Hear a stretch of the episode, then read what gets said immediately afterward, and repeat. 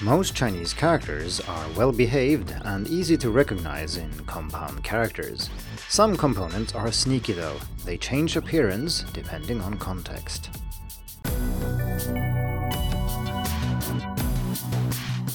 Hello and welcome to the Hacking Chinese podcast. In this week's episode, we are going to talk about shape-shifting Chinese characters, or characters that are the same but look different depending on context. This is already familiar to those of you who know how to read and write Chinese already, so most of what I talk about in this episode is relevant mostly for beginners, but there will be some things towards the end that I think most advanced students don't know either. When discussing the difficulty or the challenges that students face when trying to learn to read and write a new language, how transparent the orthography is quite important. To most of you, maybe that sounded like linguistic mumbo-jumbo, but it's not that hard to understand. So, the orthography of a language is how it is written down. So it is the link between the spoken language and the written language. And how transparent this is then how easy it is to see, or how complicated this relationship is. So a language with a transparent orthography, such as Spanish, is easy to predict. That means if you know the basic spelling rules of the language, and you know how something is pronounced, even if it's a new word, you probably will be able to guess how it is written as well. Or the other way around, you will be able to read a word and get the pronunciation right. As anyone who has learned English as a second language can attest, English orthography is then less transparent than Spanish, because there are lots of weird things going on with spelling related to the etymology of the words and how the language has developed historically and so on. And this makes it harder to predict and therefore less transparent. Now, it goes without saying that Chinese orthography is a lot less transparent than English. We're no longer only talking about how clear the link between the spoken language and the written language is, because sometimes indeed there is no link at all, because the Chinese writing system is often not phonetic and it's definitely not alphabetical. If we take a simple example with the word "人," meaning person, there is no way you can predict how this is written. Either you know it or you don't. Chinese not being alphabetic was indeed the first challenge we talked about in an earlier episode, which was all about the challenges we face when learning to read and write Chinese, and I'll put a link to that article and episode in the description. So what's this got to do with shape-shifting characters then, or characters that appear in one way when in a certain context, in another way when in a different context? And just to give a clear example, so we know what we're talking about here, let's continue with the same example I just mentioned. So 人, person, is usually written with two slanting strokes, one to the left, one to the right. I think most listeners will be familiar with this, but since I can't really write characters in the audio of this episode, if you really want to see these characters, you can check the written article on Hacking Chinese, either while you listen or later if you want to look up the characters. Now, that's the standalone normal form of 人, and it's the one you use when you want to write person in various contexts. However, this is not the only form that 人 can take, and in compounds, especially when it appears on the left in a compound, it is written in a narrower and more vertical fashion, with one slanting stroke and then a vertical stroke under that. Even if you started learning Chinese characters yesterday, you have probably seen this in a few characters already, for example in 你 or you, or 他, him or he, and for 休 as in to rest. Since compound characters consist of more than one part, but still fit in the same square shape on the page, it follows then that they need to be squeezed and reshaped a little bit to fit. It's still the same character though, so it's not like this shape-shifted version of 人 is a different character from the normal 人, and as you can hear, they are indeed pronounced the same, and in the compounds that I just mentioned, they bring the meaning of 人 to these characters, i.e. person. So it doesn't matter what shape it has in this context, it is the same character, it's just shape-shifted. However, as a beginner, and sometimes even as an intermediate student, it's not obvious which different characters are actually the same, because sometimes there could be two characters that look almost the same, and they are actually indeed very different, and sometimes it's just a matter of style or font or something else that you don't know about, And all these things make the orthography less transparent, and this is bad for us as learners. And so the goal in this episode is to help clear up one of these things and give you a few examples, and you can always check the article on Hacking Chinese for the written examples, of course. But the idea is to make it easier to learn characters by realizing that some of them are systematically related, and like I said, they are indeed the same characters, they just look a little bit different. In some cases, the difference is rather small, as in the case with zhen here. You can almost see that if you rotate it a little bit and you kind of squeeze it, you can get to this vertical version of the character without adding anything or changing anything major. In other cases, though, it's impossible to know that a certain component is actually the same as another character, and especially if you know this other character, it would be rather useful to know that they are the same, because you can then use what you know about the character, about the meaning, as I said, or about the sound. Maybe I should add a little bit about sound components here, just so people are aware that these exist, because they are indeed very important.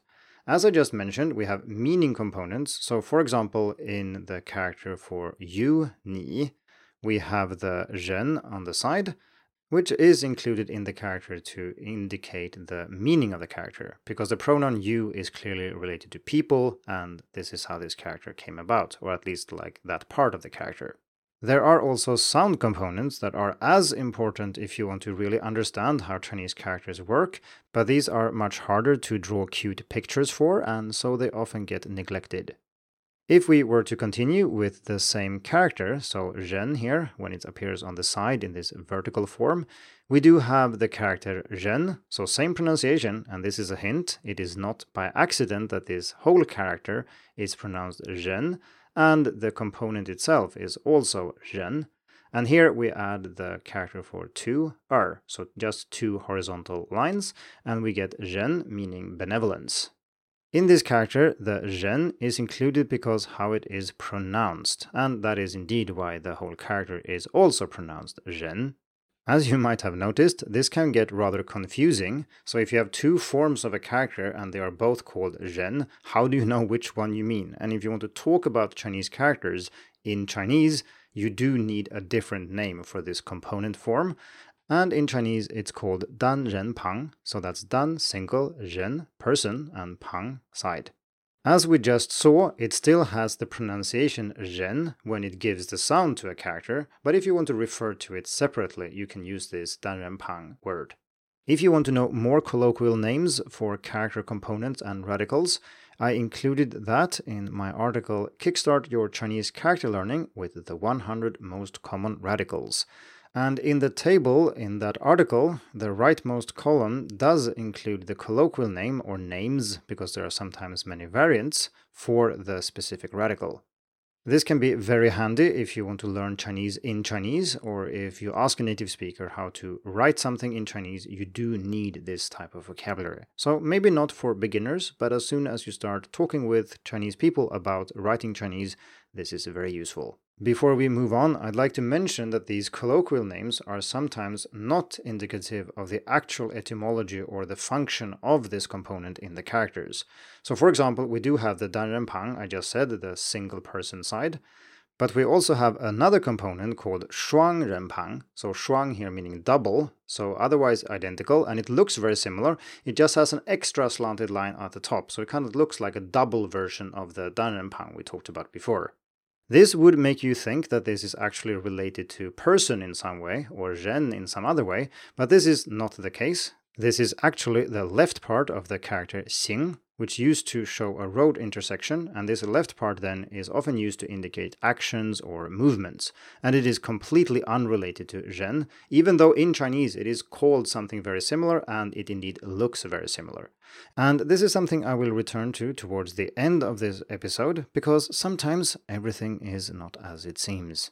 Okay, let's get back to our discussion about the shape-shifting characters, and I think we can roughly divide these into three categories, and of course it's a bit subjective what goes into what category and so on, and this is simply based on my own experience learning and teaching Chinese.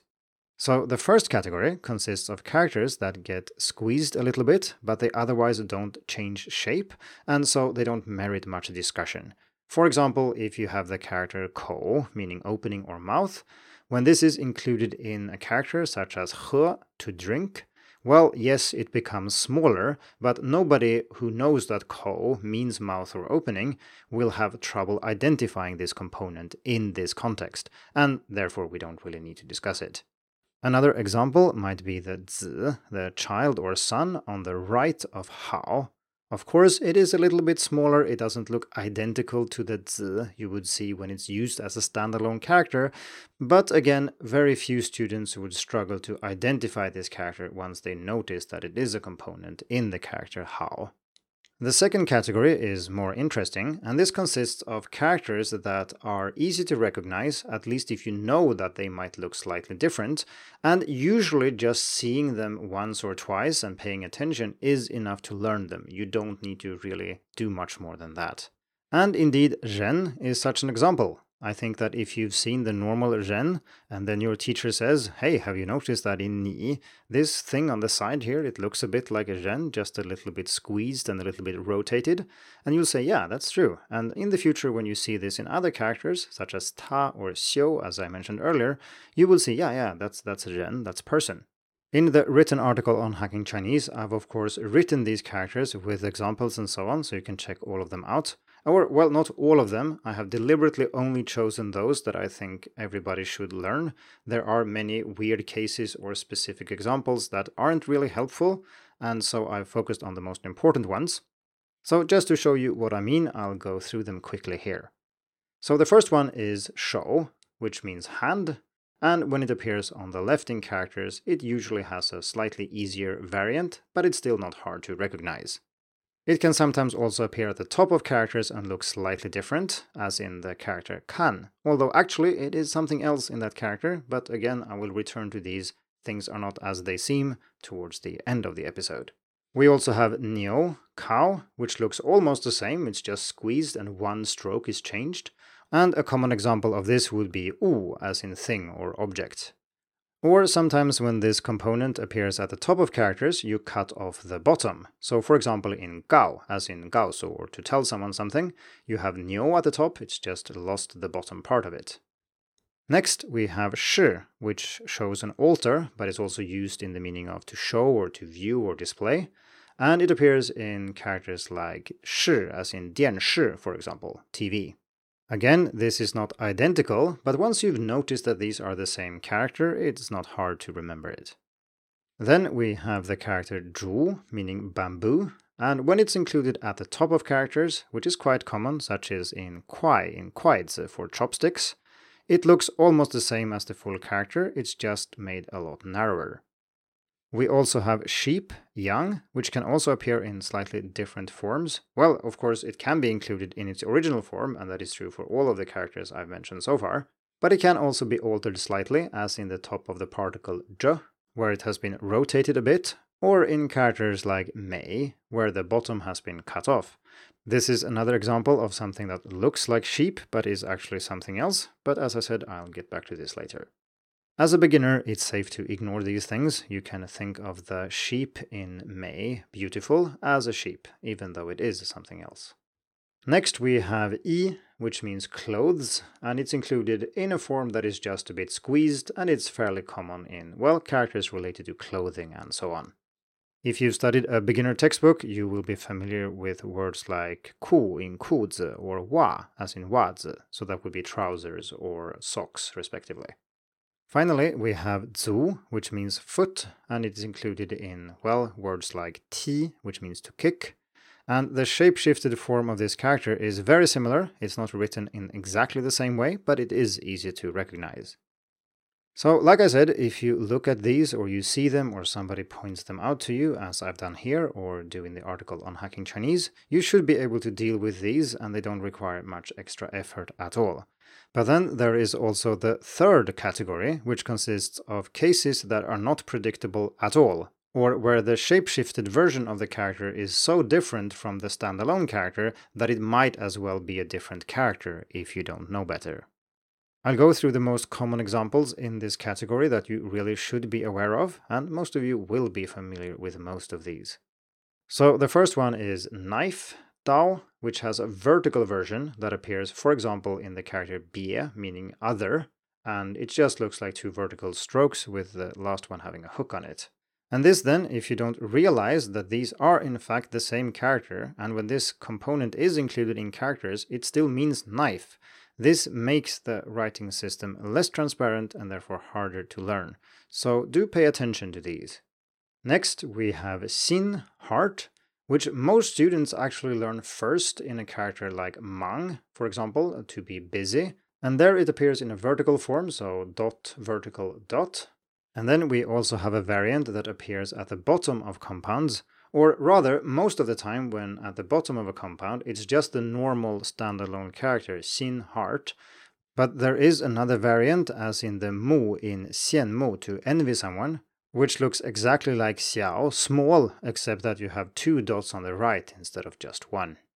Then we have maybe the most well-known example of all, which is water, which appears as three drops when written on the left, and it's called san dian shui in Chinese. And like I said, all of these have colloquial names in Chinese, and I'm not going to go through all of them here, but do check that Kickstart Your Learning with the 100 most common radical article I mentioned earlier, and of course there will be a link in the description. Next we have fire, hua, which can be written as four dots at the bottom of characters. And maybe the most basic example of this is rua, which means hot, and it's not strange then that the component meaning fire is included. It's also included in xiong, bear, but here it actually means something else, so you can't just assume that anything that looks like these variants are actually the character you think it is. And this is not restricted to these types of components, by the way. There are many cases where characters looks like something, but it's actually something else. We also have the character quan, which appears in many names of animals, including dog actually, which is pronounced go. So this is a good example where this component brings the meaning to this character and not the sound.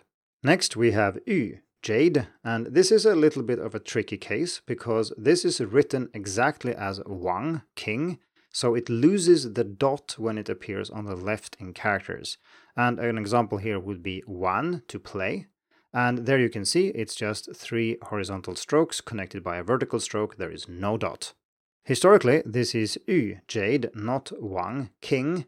But in dictionaries of simplified Chinese, this component is often called and listed as wang, not yu, so that's good to know. That's a good segue into the last four examples, and these are indeed different for simplified and traditional characters, and this is not strange, many of the components have been simplified in simplified Chinese, but they retain their full shape or almost their full shape even when included in compounds in traditional Chinese. So to connect this to the transparency discussion earlier, we can say that one reason that traditional characters might be easier to learn is because the orthography is more transparent in this case. We don't have these exceptions where something is in one form when it's on its own, and then shapeshifts into something else when it is in a compound. And then of course there will be many other arguments back and forth, but fortunately there already is an article about this on Hacking Chinese, and if you want to learn if simplified Chinese really is easier to learn, you should check that out, and I'll put a link in the description. The first example then is yen, speech, which is simplified to something that looks a little bit like an I in simplified Chinese, but in traditional Chinese it retains the full shape of this character. If you've just started learning Chinese, you have probably seen this component in characters like shuo, to speak.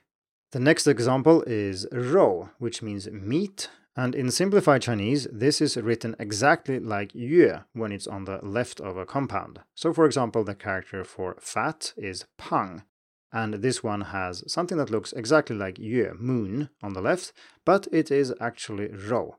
In traditional Chinese, the component doesn't retain its exact shape, but it is different from the yue, the moon component, because the strokes inside of the character are slanting. Next we have jin, metal, which is simplified to something that looks a bit familiar, and it's fairly easy to see that they are the same, but in traditional characters it is exactly the same character, just with the last stroke tilting upwards instead of just being flat. The most basic character I could think of with this component in it is qian, or money. The final example is shi, food, and it is included in many things you can eat or drink for this reason. And in simplified Chinese, the shape-shifted form of this character is a bit hard to recognize. It's very simple compared to the full character, whereas in traditional characters, the difference is quite small and you should be able to recognize it without trying. And the most basic character I could think of here is fan, as in rice or food or things you eat. So for these cases, you can indeed say that in traditional Chinese, these four probably belong in the second category and not the third one. But again, the differences here are not very big. As long as you pay attention and you know about this phenomenon, you should be fine. It might be fun to know, or maybe frustrating, depending on your personality, to know that some of these shape-shifted characters actually have very subtle differences that I think most advanced students are not aware of. We can do a little mini quiz here with 4 questions, and if you want to do this, take a piece of paper and a pencil and you write the characters that I say. And pay attention to stroke order, that's what this is about, and that is of course a huge clue, so if you're writing these characters in the same way, you probably know in advance that you're wrong, but let's go anyway. So the first character I want you to write is 车, or vehicle, as in 汽车, car, so write this character 车. Then the second character is 清, as in light. And just so to make sure we know what we're talking about, this character then has the 车 component on the left. Number 3 is 牛, cow, that I mentioned earlier, so write this character as, for example, when it appears on its own in a word like 牛奶, milk. Number 4 is 特, as in 特别, and this then has the cow component, the 牛, on the left. So you can write this character as well, and we'll see if you got it right. So if you wrote the characters in the first and second example identically, so if you wrote 车 the same way, you are wrong. And if you wrote the 牛 in the same way in examples 3 and 4, you were also wrong. If you look up the official stroke order for these characters, you will notice that in the component form, when it appears on the left in characters, the last stroke is not the vertical stroke, as is the case when these are written on their own. Instead, the last 2 strokes have reversed order, and the last stroke is then the horizontal stroke, only it isn't a horizontal stroke anymore, it's tilting slightly upwards towards the next component.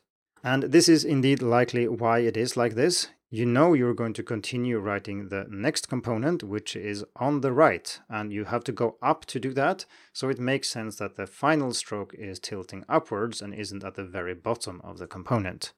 Now, just to make sure nobody takes this too seriously, no one will blame you, or I guess there might be very, very pedantic teachers who would blame you for this, but no reasonable, sensible person will blame you for this or indeed even notice if you get this wrong. It's just something I've noticed. I worked with language corrections for Chinese, for Skritter, for a very long time, and then we get questions like this all the time, so I have to dig deep.